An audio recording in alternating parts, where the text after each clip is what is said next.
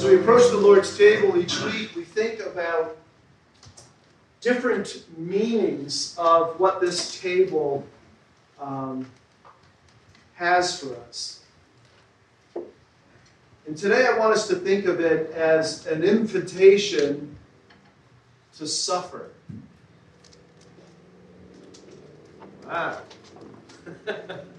didn't, didn't, didn't, didn't want to hear that. An invitation to suffer. Um, we look up here, and instead of looking at it as nutrition for our soul today, I want us to look at it as a challenge to our soul today. Bread that represents a broken body, and juice that represents blood that's poured out. It's an invitation for us to also be broken, to also suffer. Some of you are not believing me, probably, because we like to keep everything real positive, but it is positive to suffer. Jesus said, if, if you are really a believer and a true follower, you too will pick up a cross and walk with me.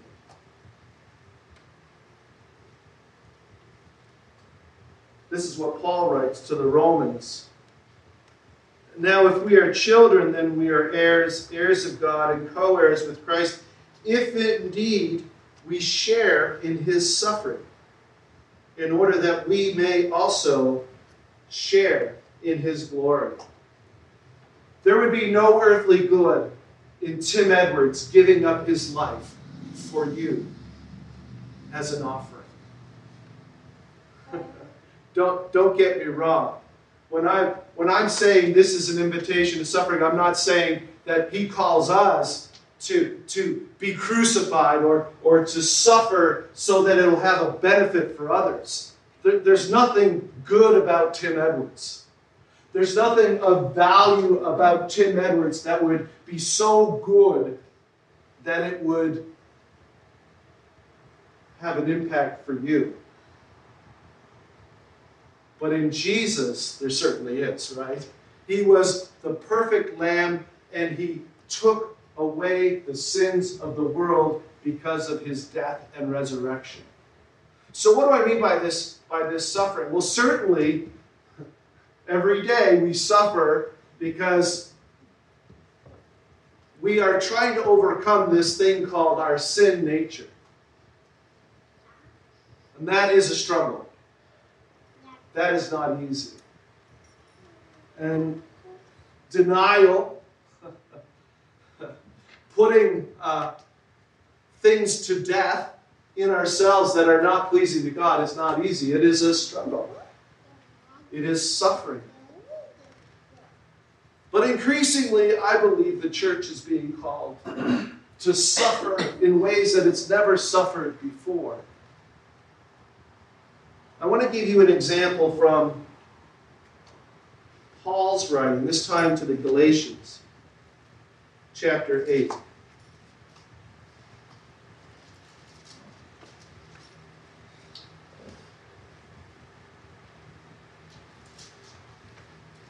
Chapter 6, sorry.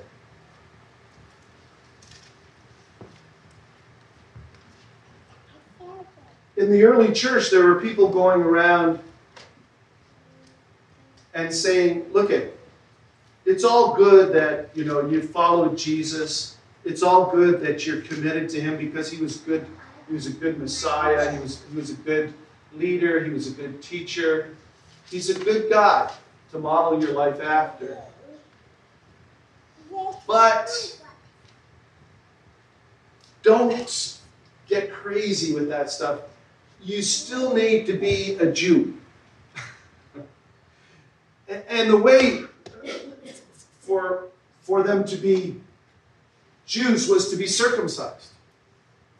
And they were literally going around and saying, Yeah, I know you're a Christian, but you need to be circumcised because you're still a Jew. And yeah, you can be sort of a, a specialist in the teachings of Jesus. You can be a Jesus follower. That's okay. That'll fit into.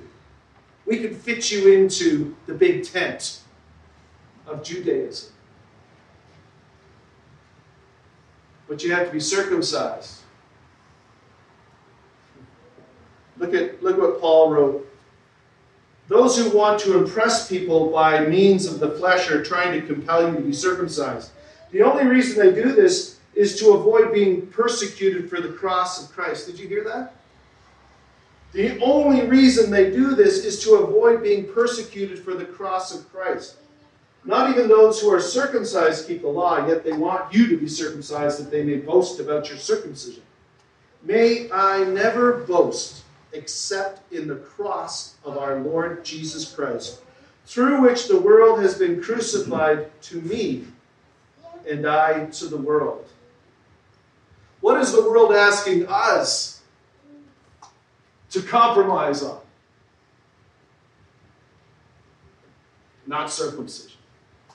But what are they? There are things out there that the, the church is constantly being asked to compromise. Right?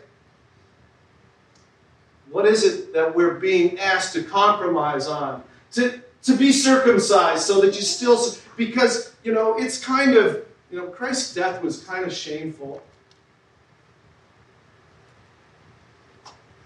Kind of embarrassing that he, he died with sinners on a hill. We boast in the cross of Christ. we take pride in the fact that our Lord and Savior was crucified. And He calls us to carry the cross as well. And He calls us to suffer. And yes, some of that suffering will be self denial, but some of it is going to come from our world. And some of you might experience that. I believe we will all be experiencing it very soon. Because if we choose not to compromise, there'll be consequences. And so, this is a call to suffering. Now, that might seem awful, except for the fact that Paul says, I want to suffer for Christ. I count it a privilege to suffer for Christ. Bring it on. If I can identify with Jesus Christ, there's great reward in that for me. And so instead of trying to avoid suffering by compromising or being circumcised, we are called to suffer. And it will be an honor, an honor to do so. It's a call, it's an invitation to suffering. Let's pray. Dear Heavenly Father, thank you that you have chosen us. That before the creation of the world, you had us in mind. And that you put in place a plan whereby we could know salvation And that plan was the life and death and resurrection of your Son, Jesus Christ. Help us to be true and loyal and faithful.